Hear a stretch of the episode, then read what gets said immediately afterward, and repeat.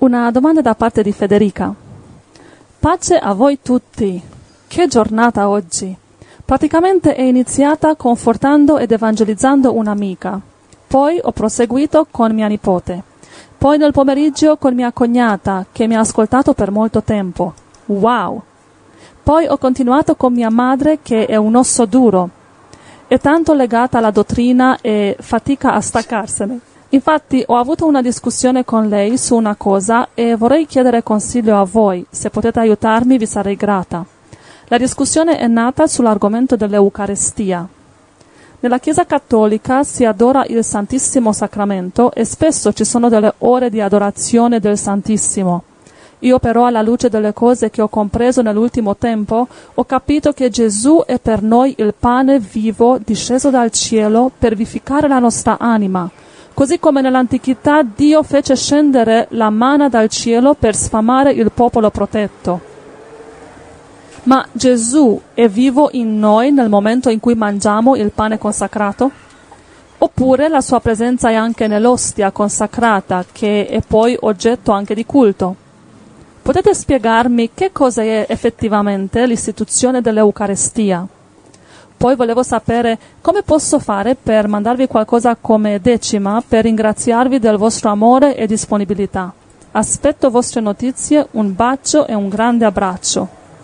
Da dove cominciamo? Qui c'è una... Allora, da cosa parliamo? Per quelli che vogliono dare offerte, funziona se andate sulla pagina Radio Blast dove c'è sopra a destra un uh, click donate e attraverso questo donate riceviamo le offerte che i fratelli mandano. Sì, abbiamo parlato delle decime, tutto chi, eh, Dio benedica i fratelli che aiutano e ci, ci, ci, mettete in possibilità di andare avanti, però anche i fratelli che non mandano vogliamo ricordarvi eh, vi risponderemo lo stesso, vi daremo priorità lo stesso e basta. Che siamo una, rati, una, una radio gratuita, siamo una chiesa gratuita, va amen, bene? Amen, sì. Quindi, però Dio benedica quelli che ci aiutano, grazie e amen. gloria a Dio. Allora, aiutami Angela, prima domanda così all'Eucarestia. Allora sì, eh, Gesù è vivo in noi nel momento in cui mangiamo il pane consacrato, cioè quando uno riceve la comunione, l'Eucarestia, il pane riceve la salvezza? Um, e questo non c'è scritto nella Bibbia, questa è una religione che dice così, no? Però è, diciamo, l'Eucaristia dei cattolici, la Santa Cena dei protestanti, cioè sappiamo che è un po' come il battesimo nell'acqua, no? Viene molto strumentalizzato in base a quello che ogni religione si è fatto delle sue dottrine. Gesù ha detto questo è il mio corpo, mangiatelo in memoria di me. Mm-hmm. Poi ha preso la coppa, questo è il mio sangue, bevetelo. Che non ha detto bevi questo sei salvo, mangi questo sei salvo, va bene? Perché eh, Giuda ha fatto la comunione, così si è salvato, non si sa. Hitler faceva la comunione, era cattolico, Stalin mm, era cattolico, vero, sì. battezzati, comunione, pane, vino, tutto. Erano salvi Stalin e Hitler? Non penso, dai frutti non sembrano Se lo salvi. erano, non lo mostravano molto. No, no. Quindi questa eh, storia che mangiando la, la comunione riceve la salvezza eh, non è biblico da nessuna parte, no? Quella è una, diciamo, un'operazione meccanica, materiale, fisica. Invece la salvezza è completamente spirituale. C'è quello crocifisso a fianco di Gesù che Gesù gli dice oggi sarai con me in paradiso. Quello è un ladrone che aveva appena confessato noi ci meritiamo di morire quindi non era molto religioso, non aveva fatto nessuna comunione, nessun battesimo nell'acqua, va bene? E poi Gesù dice oggi sei in paradiso con me, cosa dimostra questo? Che tutte queste storie, che se non c'hai il battesimo dell'acqua pentecostale, se non c'hai l'Eucaristia cattolica, eh, non sono bibliche, perché l'acqua non ti dà niente, esci, entri in fessacchiotto asciutto ed esci, esci un fessacchiotto bagnato, tutto lì. Invece perché ai tempi, quando, prima la, il battesimo nell'acqua è indispensabile, ma quando è arrivata la Pentecoste, questo che la gente non riesce a capire, molta gente non vuole capire, la Pentecoste uh-huh. ha preso il posto dell'acqua, quindi l'acqua di Dio, acqua dello Spirito, ha preso il posto dell'acqua minerale, dell'acqua fisica, dell'acqua della fontana, va bene? Sì. Però è, è sbagliato fare il battesimo nell'acqua, non è sbagliato, eh, non è sbagliato, l'ho fatto anch'io, ma no, solo che non mi ha dato niente. È stato il battesimo nello Spirito eh, molto tempo prima che mi, ha, mi, che mi, ha, elettrizzato, cambiato, sballato. Quando ho, pre- ho fatto anche l'acqua dopo non mi ha dato niente. Allora, L'Eucaristia da nessuna parte dice, guarda, ti, do una scrittura, guarda, è inutile che parliamo a chiacchiere qui, vai a Ebrei 10, guarda. Ok. Ok, Ebrei 10 all'11, guarda, perché qui facciamo parlare la Bibbia, perché sennò qui mi mandano gli email, i fratelli cattolici un po' arrabbiatini, ah tu, eh, no, no, io vi voglio bene, tutto, però qui smettiamo di essere cattolici, giocarello dei cattolici e protestanti, ok? Qui per favore andiamo alla Bibbia, che i cattolici e protestanti non vanno in cielo, chi ci va sono i cristiani che, salvati in Cristo,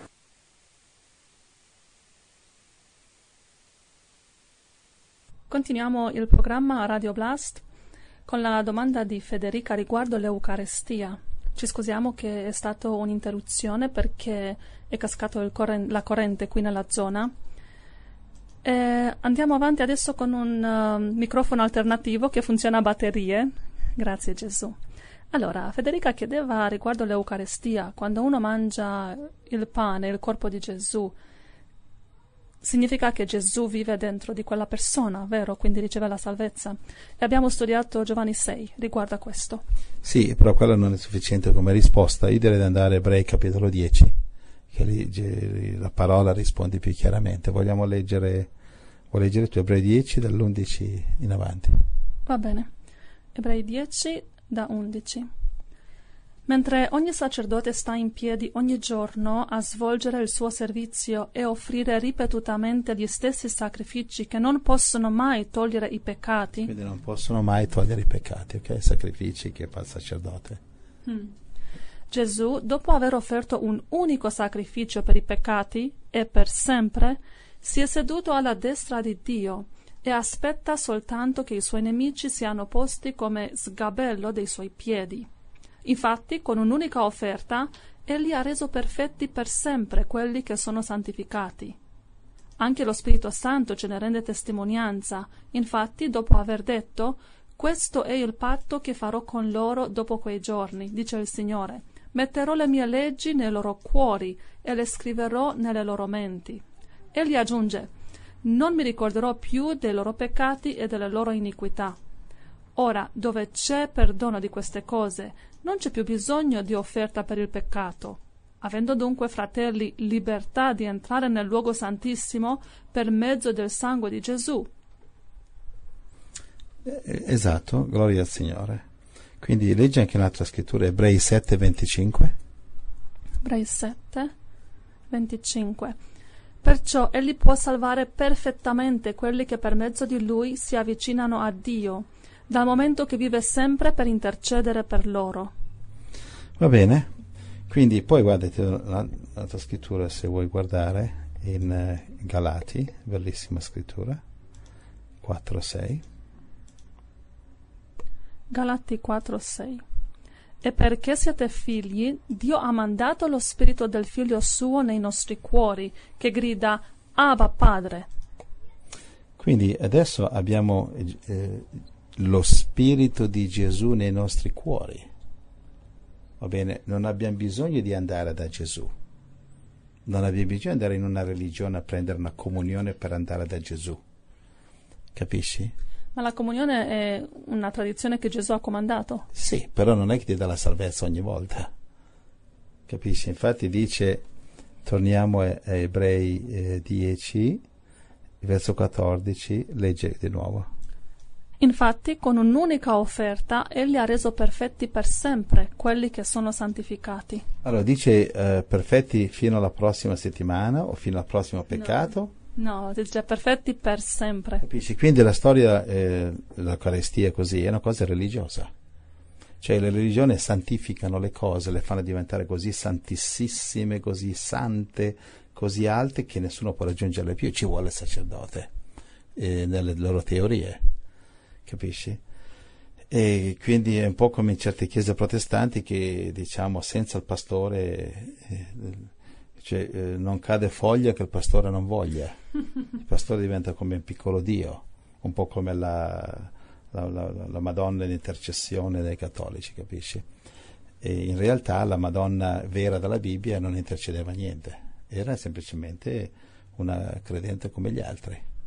Va bene? Infatti Gesù ha detto dai nati di donna nessuno è grande di Giovanni Battista, Giovanni Battista già era superiore alla Madonna, perché uh-huh. dice nessuno è superiore di Giovanni Battista. Quindi come vedi sono tante cose, sono dei grattacieli di, di, di dottrine che le religioni sono create. Quindi eh, dobbiamo fare la comunione, certamente, ma è così come dobbiamo eh, continuare ad amare Dio, continuare a amarci gli uni gli altri. Continu- non è che questo è per continuare a leggere la Bibbia, continuare a fare la, la, la comunione. Capisci? Però continuando a leggere la Bibbia non ti dà la salvezza se ce l'hai già. Continuare, continuare a prendere la comunione che è giusto è per ricordarsi di Gesù. Capisci? Non dice ogni giorno, ogni settimana, ogni mese, ogni anno, quando lo fate. Amen, amen. Va bene, quindi continuare a fare la comunione e lo stesso è che continuare a leggere la Bibbia non ti dà la salvezza, ce l'hai già. E Galati 4.6 dice lo Spirito di Cristo è nel tuo cuore. Capisci? Ed è, il, ed è lo Spirito di Cristo che intercede per noi, come dice, ti, guarda, ti do un'altra scrittura, Giovanni, eh, l'epistola di Giovanni. Allora se vuoi leggerla, guarda. Sì.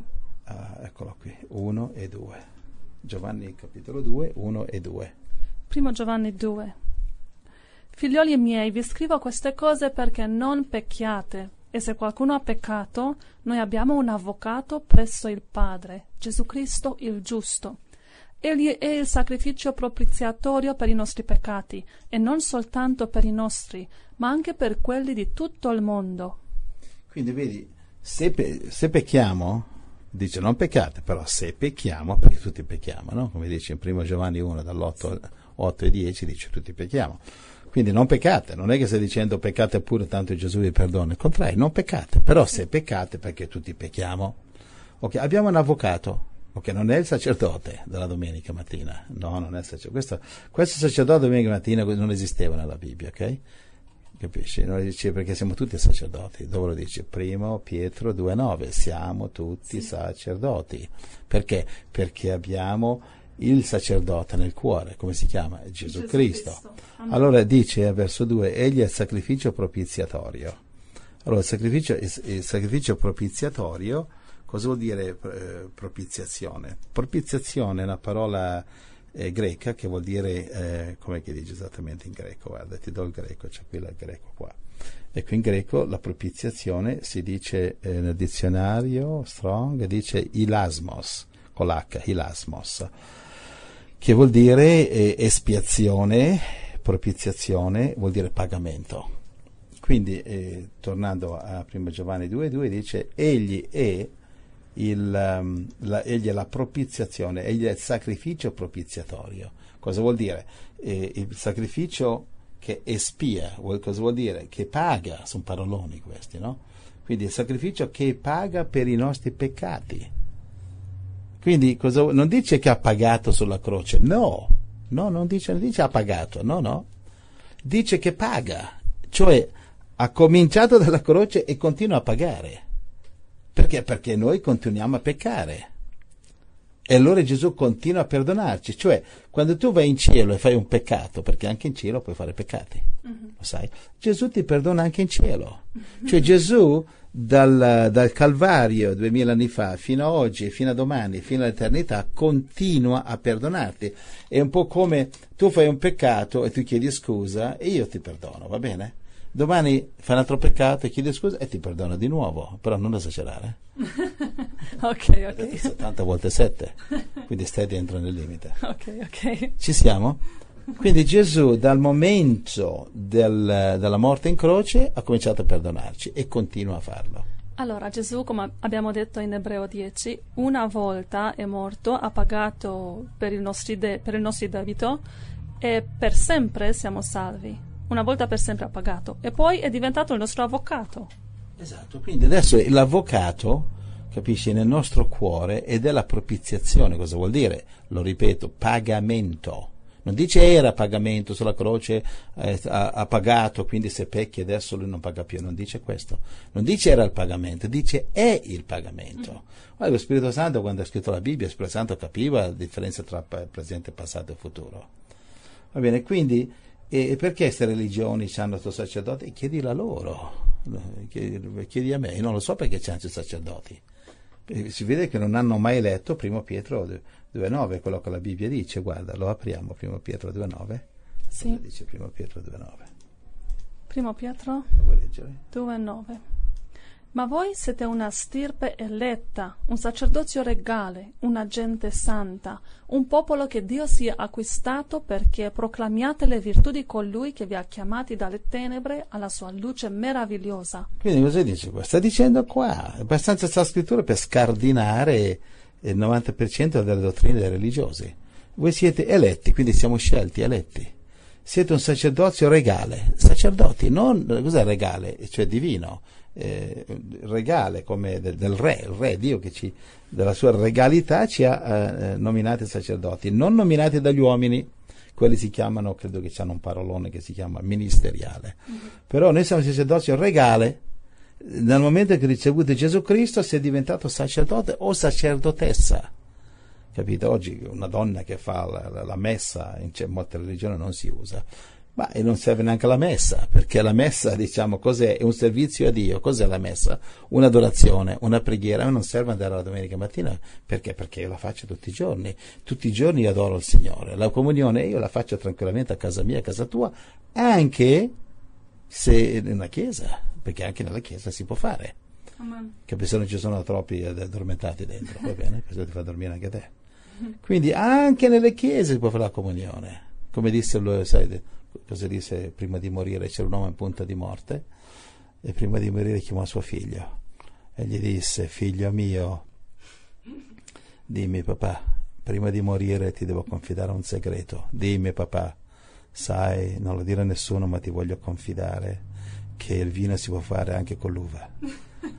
Capito? Era un vinaio, faceva il vino e gli è arrivato un segreto al figlio che lo ha scioccato, che il vino si poteva fare anche con l'uva.